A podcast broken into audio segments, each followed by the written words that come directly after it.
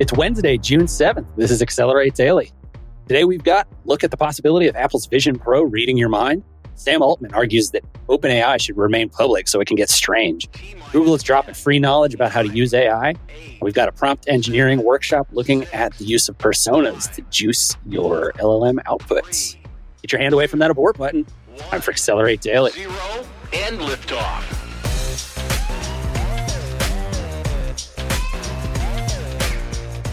Welcome back, everybody. I'm Adam. Nice, Mackenzie. Good morning. And we're back with three headlines and one how to to keep you caught up on what's happening in AI acceleration today. Mac, what are we looking at for today's AI image of the day? That is a Valkyrie shopping. In what, what do you call these? A CVS in America? Looks like a Uh, Hobby. Lobby. Hobby It's Lobby. Hobby Lobby. This is, uh, again, from r slash Midjourney. We need to talk about what's going on at Hobby Lobby. Won't someone please think of the children? This is a series of images generated where, uh, with with generally demonic things showing up in the aisles of Hobby Lobby, which, for anyone lacking the context, is a U.S.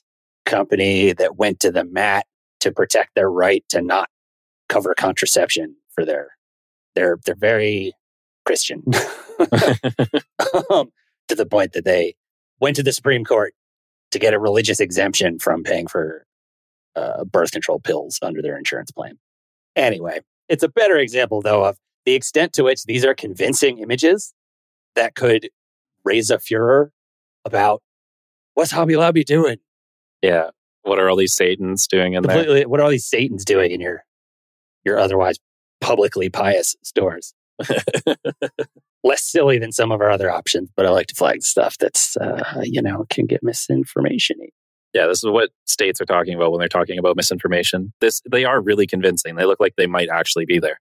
Yeah, uh, you could see this sitting inside of an article that says, "Could you believe that Hobby Lobby did this?" And Yeah. then the right type of person going, "I can't at all. This is my whole personality now."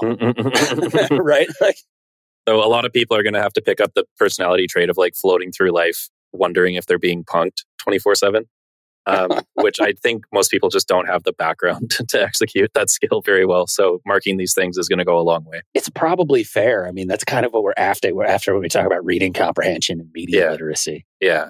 It, it breaks the brains of people who grew up with the idea that you could trust a camera. Well, yeah, ideally, like most people not being media literate is like a good way to have social cohesion. So just give them, uh, what are they called in bowling? The bumper rails, right? Don't make Mhm. it too complicated. Yeah, exactly. Okay. Uh, before we jump into today's topics, a reminder to like and subscribe wherever you're watching slash listening. Throw in a comment, write a review. These all help us reach you again, but also help us reach uh, more people in the algorithm so we can make this uh, uh, more of a two way conversation. The reason this ended up being a daily show is because everything's happening so fast that it wasn't worth it to do a roundup at the end of the week. Similarly, we need to know what questions you all have as listeners and people engaging with the show so we can keep diving into that stuff and we can all accelerate forward, get better at building with AI. Totally. Okay, let's jump into topics. First up, can Apple's Vision Pro read your mind? This is a tweet thread from a fellow named Sterling Crispin, who I have at least verified that he had these jobs. Otherwise, it's not someone that I know. Uh, it's just has been making the rounds. He's a, a scientist worked up until a few years ago on aspects of the interface layer for the Vision Pro. We talked specifically about some of the specs yesterday and the the compute power that actually lives on the device. So check out yesterday's episode for some more of that stuff and some links to some roundups that are kind of hey, here's what's happening. This one I wanted to jump right in the weeds of okay, it gets weird as soon as you have that sort of compute power and these this this sort of this interface device where they can tell where your eyes are moving. Uh, and that's what this thread is about the work that they did internally around these input mechanisms. And So specifically, they've built a it looks like an ML model that predicts clicks because the Vision Pro is meant to be um, peripheralless, no mice. Look Lookmon, no mice. Look Lookmon, no keyboard. Okay. So one of the ways that they figure out if you want to click on something is by tracking pupil dilation. Because when you click on an icon on a computer, turns out your pupil dilates at the moment of click because you're expecting the screen to change. So it gets a little bit bigger. So you can take in the new information that you expect coming your way.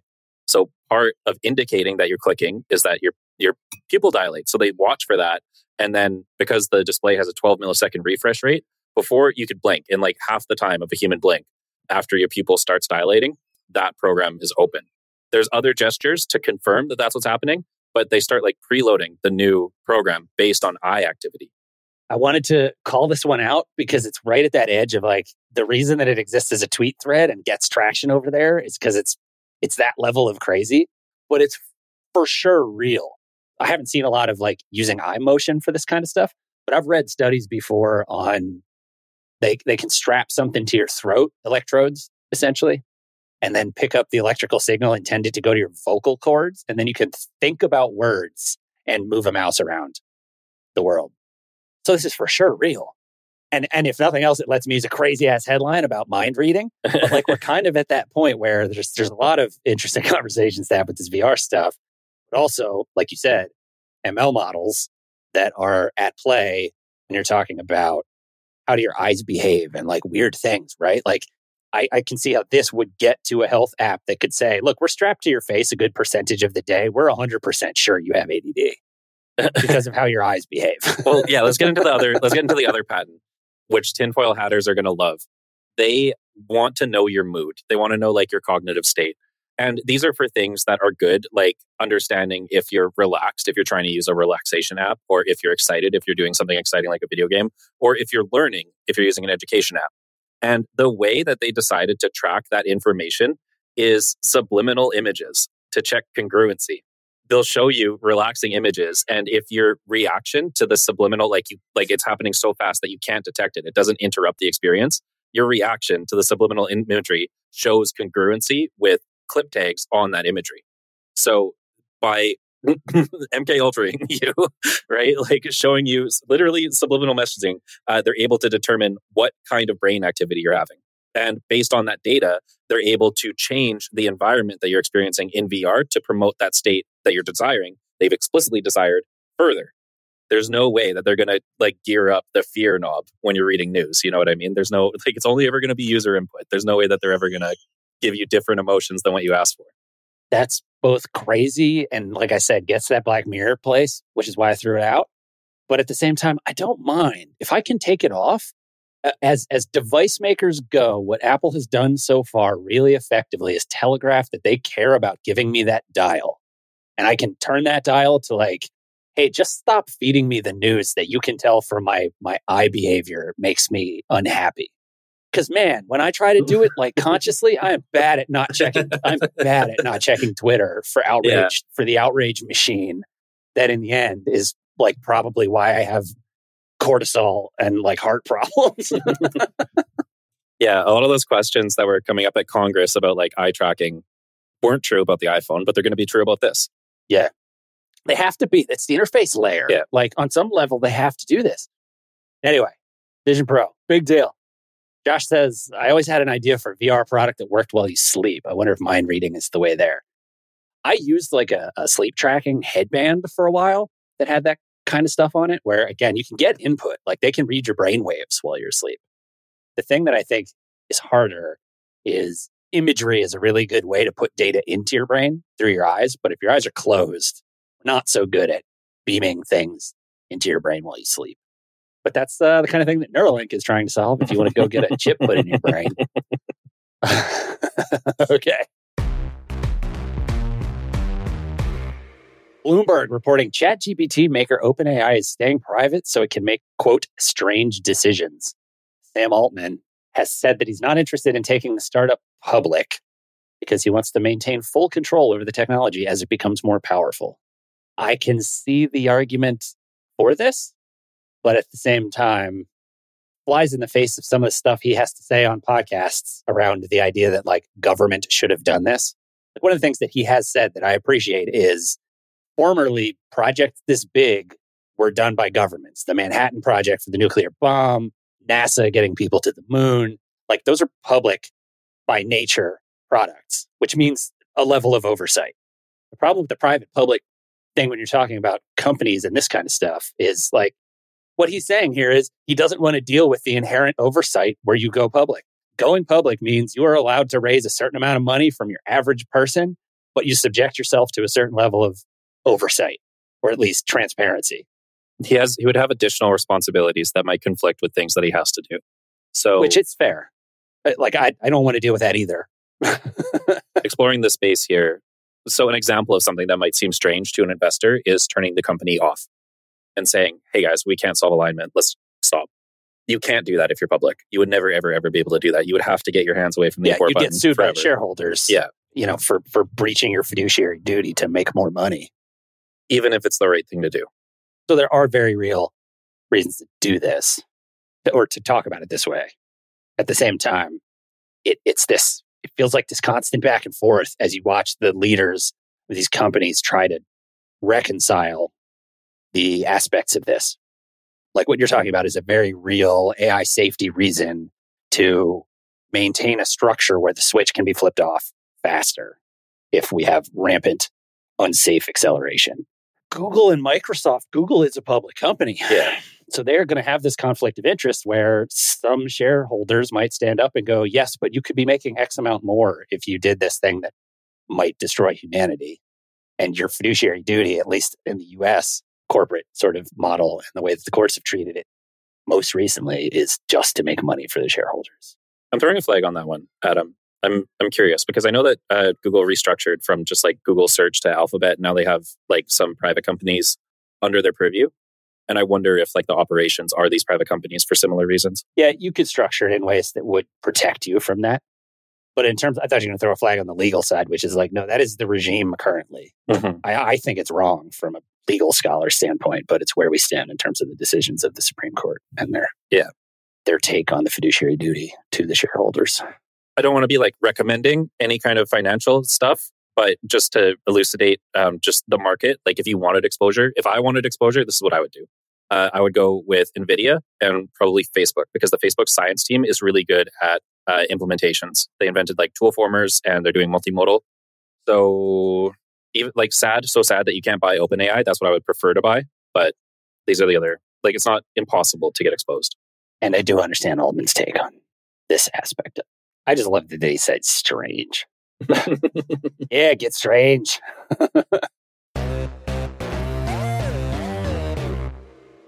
Next up, we got another tweet thread that lays out a bunch of stuff because it's a good summary.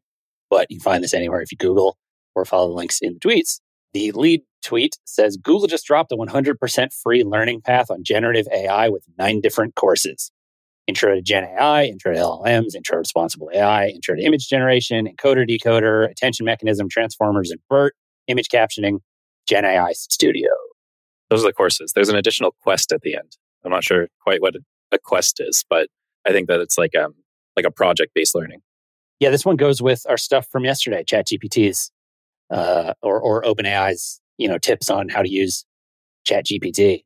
It's exciting to me to see this back and forth. There's this new emergent thing. It behooves them to help you understand how to use the tools, and so they are going to be publishing things to help use the tools. The other cool thing here is Google. I think this aligns to Google's like certification learning path stuff. So if you do enough of this stuff, you'll end up with a cert that Google will recognize in lieu of a diploma in many cases if you're trying to work for Google. Josh says he's got to check it out to brush up his Gen AI skills. I think that it's so new that everyone has this feeling of like, I don't know enough. And so when these things come up, there's, I don't know, like as a software developer, there's something that we're all familiar with in our industry called tutorial hell, where like just one more tutorial, one, one more example, one more like demo project will get me there. It'll break me into the industry. And it never really does.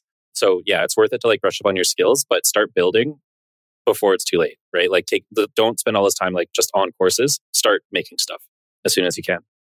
Yeah, I, I had a funny, I was uh, searching for a CTO at one point and I brought in a friend of mine. And as we were going through the process, I said, Look, I've worked with you. I trust you, but I got to run everybody through the process. We're going to do this test. And the guy's answer was like, Look, I, I, we're going to do a co-. I said, We're going to do a coding test. His answer was, Hey, I don't mind you watching me Google stuff. And like to be completely honest, that's the right answer in some context when you're talking about building an app, especially at the time it was crypto company. So like I know he's not going to know how to do a bunch of smart contract things yet. There's a very rarefied set of people that knew how to do that four or five years ago. the right answer, right? You just you just you have to start building and just knowing how to do stuff. And like I said, the reason this project, this podcast is daily is because like I don't know either. this was partially a forcing function for me to learn the same stuff. So and yeah, check out these courses. Brings us to a the workshop.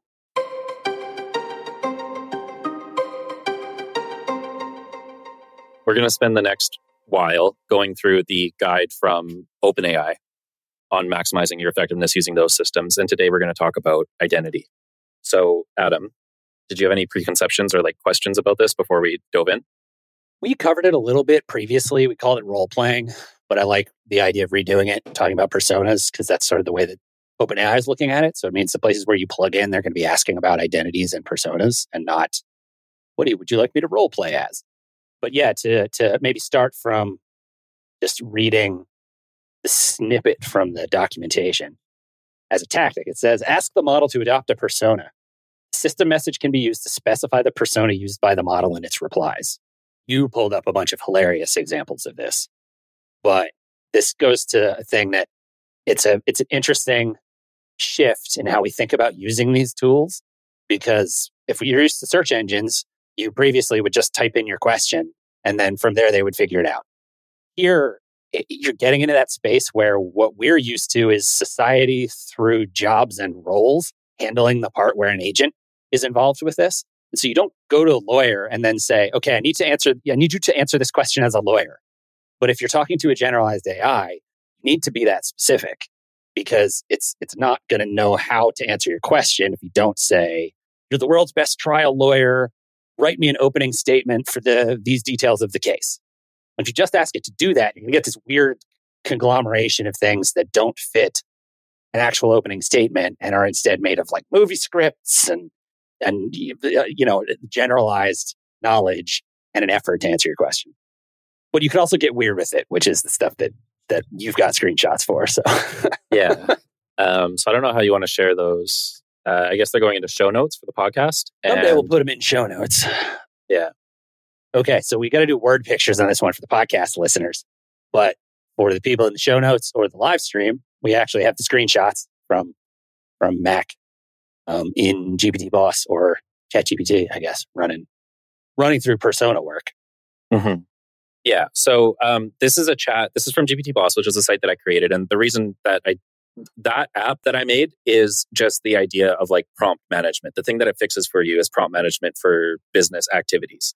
Um, so if you haven't heard of it yet, there's like 74 AI employees. And when people hear AI employee, they're like, oh, it automates work for me. So I could just assign work like in a ops management way and then it gets done. It's not really like that. It's just different identities that help you understand the different roles and then can also do some of that work for you. So this screenshot is talking to uh, the copywriter right? There's one copywriter in the website. And what that does when we say, you are a copywriter, you work for my company, this is what my company does, setting that in the system message accesses a different latent space. So when we're running through some of these examples, every time that he's doing it, he's doing it just as a professional copywriter. So there's a couple of connotations around that, like professional copywriter. It's kind of like a dry, boring, you know what I mean? Like you just got to be straight ahead, straight arrow, corporate kind of drone vibe. Um, and that's what we see in this example. Uh, there's another feature that we're showing here, which is like link reading, but it's to a link on my website. So, you know, don't take my word for it. Try it out yourself eventually. Uh, but we could see that like, boom, the link goes in, and then it, there's two like system messages that happen every time you pass a link. But then the third like paragraph starts the response from GPT-4. So, could you summarize this page? Turns into uh, yeah, absolutely. And then there's this kind of like dry professional summary of what this service is, including pricing and uh, follow up and how there's a fact section, and you could get some of the, that information. Uh, so the next slide is uh, could you summarize this page in a language that Dan Kennedy would use? If you're not familiar with Dan Kennedy, he's kind of like a carnival barker copywriter. Um, so we see when this stuff comes in, the language is a lot different, but it still hits all of the but like professional requirements of being a copywriter, right? This is summarized as a copywriter would, but it's summarized as a copywriter who's channeling spiritually Dan Kennedy. And so I think that this is a really good strategy. I think that like GPT boss or chat GPT users should be doing this. I love Dan Kennedy. I think that his stuff is engaging and it just makes the most sense in my mind. I think he's the best copywriter ever. Um, so if you had to pick one guy to channel from the dead forever and ever, Dan Kennedy would be a good one. But as we continue on, I have some more creative examples of this same kind of activity. For people not looking at the screenshots, the first one says introducing just in time content. The next one says discover the ultimate content solution. Yeah. right? Like there's there's you know a difference here. And personas is a more stylized and complete way to jump straight to no i needed to have this vibe with if, you don't necessarily even have the word the language to say no i need it more excited i need more emojis i need it blah blah blah right Yeah, exactly. Um, so, yeah, in the previous paragraph, it says this is a product that solves uh, issues with long sales cycle times. And then in the Dan Kennedy one, um, just time content, the breakthrough service from GPT Boss designed to give your sales and marketing efforts the rocket fuel they need to skyrocket your results and trim those sales cycles down. Hourglass emoji, chart increasing in value emoji. And then a couple more examples. There's Don Draper, which like pulls it back. Of course, this is a fictional character and it's very like 50s showbiz baby kind of vibe. And then the final one, I don't think I sent this one to you, Kurt, but I did it again with Patrick Star from SpongeBob SquarePants. we got Do you have that we one? got don draper Yeah. which says introducing gpt bosses just in time content a game-changing solution to elevate your brand's presence Yeah. So it's still, it's like, it's height, it's hype but it's way more refined, sophisticated. right exactly Yeah. Um, so that's that's identity priming through chat. You're able to like select a celebrity, a fictional or otherwise, and because that's in the latent space, the agent has access to that. But because we're using the copywriter, we're not missing things. Like if we were using an AI, the AI would be like, "I'm just an AI. I don't know about human psychology. I don't need to do this properly." It can just do. This is what Don Draper would say, and and maybe it would use the wrong parts of Don Draper's personality Right. to get this done. and you're doing this essentially through prompt injection, right? Like like GPT Boss adds some stuff into the flow that makes sure that it comes out this right way because it knows that you've selected this tool. You want a subset of things that like there's persona ness in there also that mm-hmm. Is layered on top of the stuff you're talking about here. Yeah. So rather than an, like an AI pretending to be a copywriter, GPT Boss goes one step further. It's an AI that is a copywriter that's pretending to be Don Draper. Right. And then the next one you've got, you start running through some, we've got uh, third grade, fifth grade. So the tools, the content spinner for third grade, fifth grade, and the luxury brand, I'm not sure if I sent everything in, but these are examples of using this programmatically. So I added the tools to GPT Boss for when somebody doesn't want to do this kind of prompt engineering. They don't want to type out the word. Could you rewrite this into a third grade reading level? Because that does take Right. some time. They could just click a button and then paste the content that they want rewritten. So an example of this is that Don Draper thing that we were just looking at. Uh, let me compare. The Don Draper introduction was introducing GPT Boss's just in time content, a game changing solution to elevate your brand's presence. And then at the third grade level, we have Meet GPT Boss's cool new tool, just in time content to make your brand shine, star emoji. So it almost sounds like a children's book. And that's kind of the idea here. The purpose, by the way, of the third grade content spinner is to identify basically logic errors. It reduces the language complexity so you can't hide behind like verbal ambiguity. Right. Yeah. It's not about the idea of now you're going to sell this to third graders. It's about like a third grade level is a good way to flag a certain complexity of communication that for certain contexts, like that's how I would look at it as well, right? Like, Mhm. look, this is copy for a brochure. People are going to look at it quickly on a train. You can't be more complex than X thing, right? Yeah. And and aligning to education levels is a good way to do that. That AI Exactly. is, is good at. So, and then the next step, and we don't have a screenshot for this because it doesn't make a ton of sense in a screenshot. But if you have, for example, a manuscript, or if you have like a backlog of blog content, say that you've been like running a blog for the past 10 years, and you're a subject matter expert in something complicated like chiropractic accident recovery techniques, you could run through programmatically that backlog through a prompt like this, through your fifth grade content spinner rewrite all of your blog stuff to remove the curse of knowledge that you, as the chiropractic expert, suffer. I, that's just one specific example, but I hope that you can see the potential of this across domains and from now into the future. It could be a filter on your WordPress blogging. You could just set this up inside of WordPress so that everything that you push to publish gets rewritten into a fifth grade level so that you're not alienating ESL readers. Right. Super cool. Okay, that's Accelerate Daily for today. Like I said at the top, if you got something out of this, like, subscribe, even write a review. Those metrics really do make a difference when it comes to reaching more people working on the future of AI.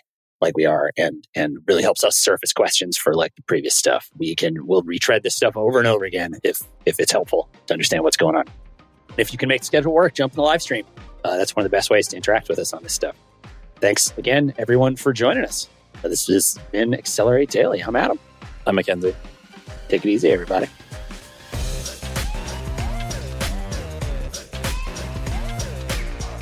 Accelerate Daily is produced by Adam Kerpelman and Mackenzie Bowes and edited by Steve Koch. The opinions expressed herein do not represent the official opinion of Mission Control. Thanks again for listening, everybody. We'll see you tomorrow.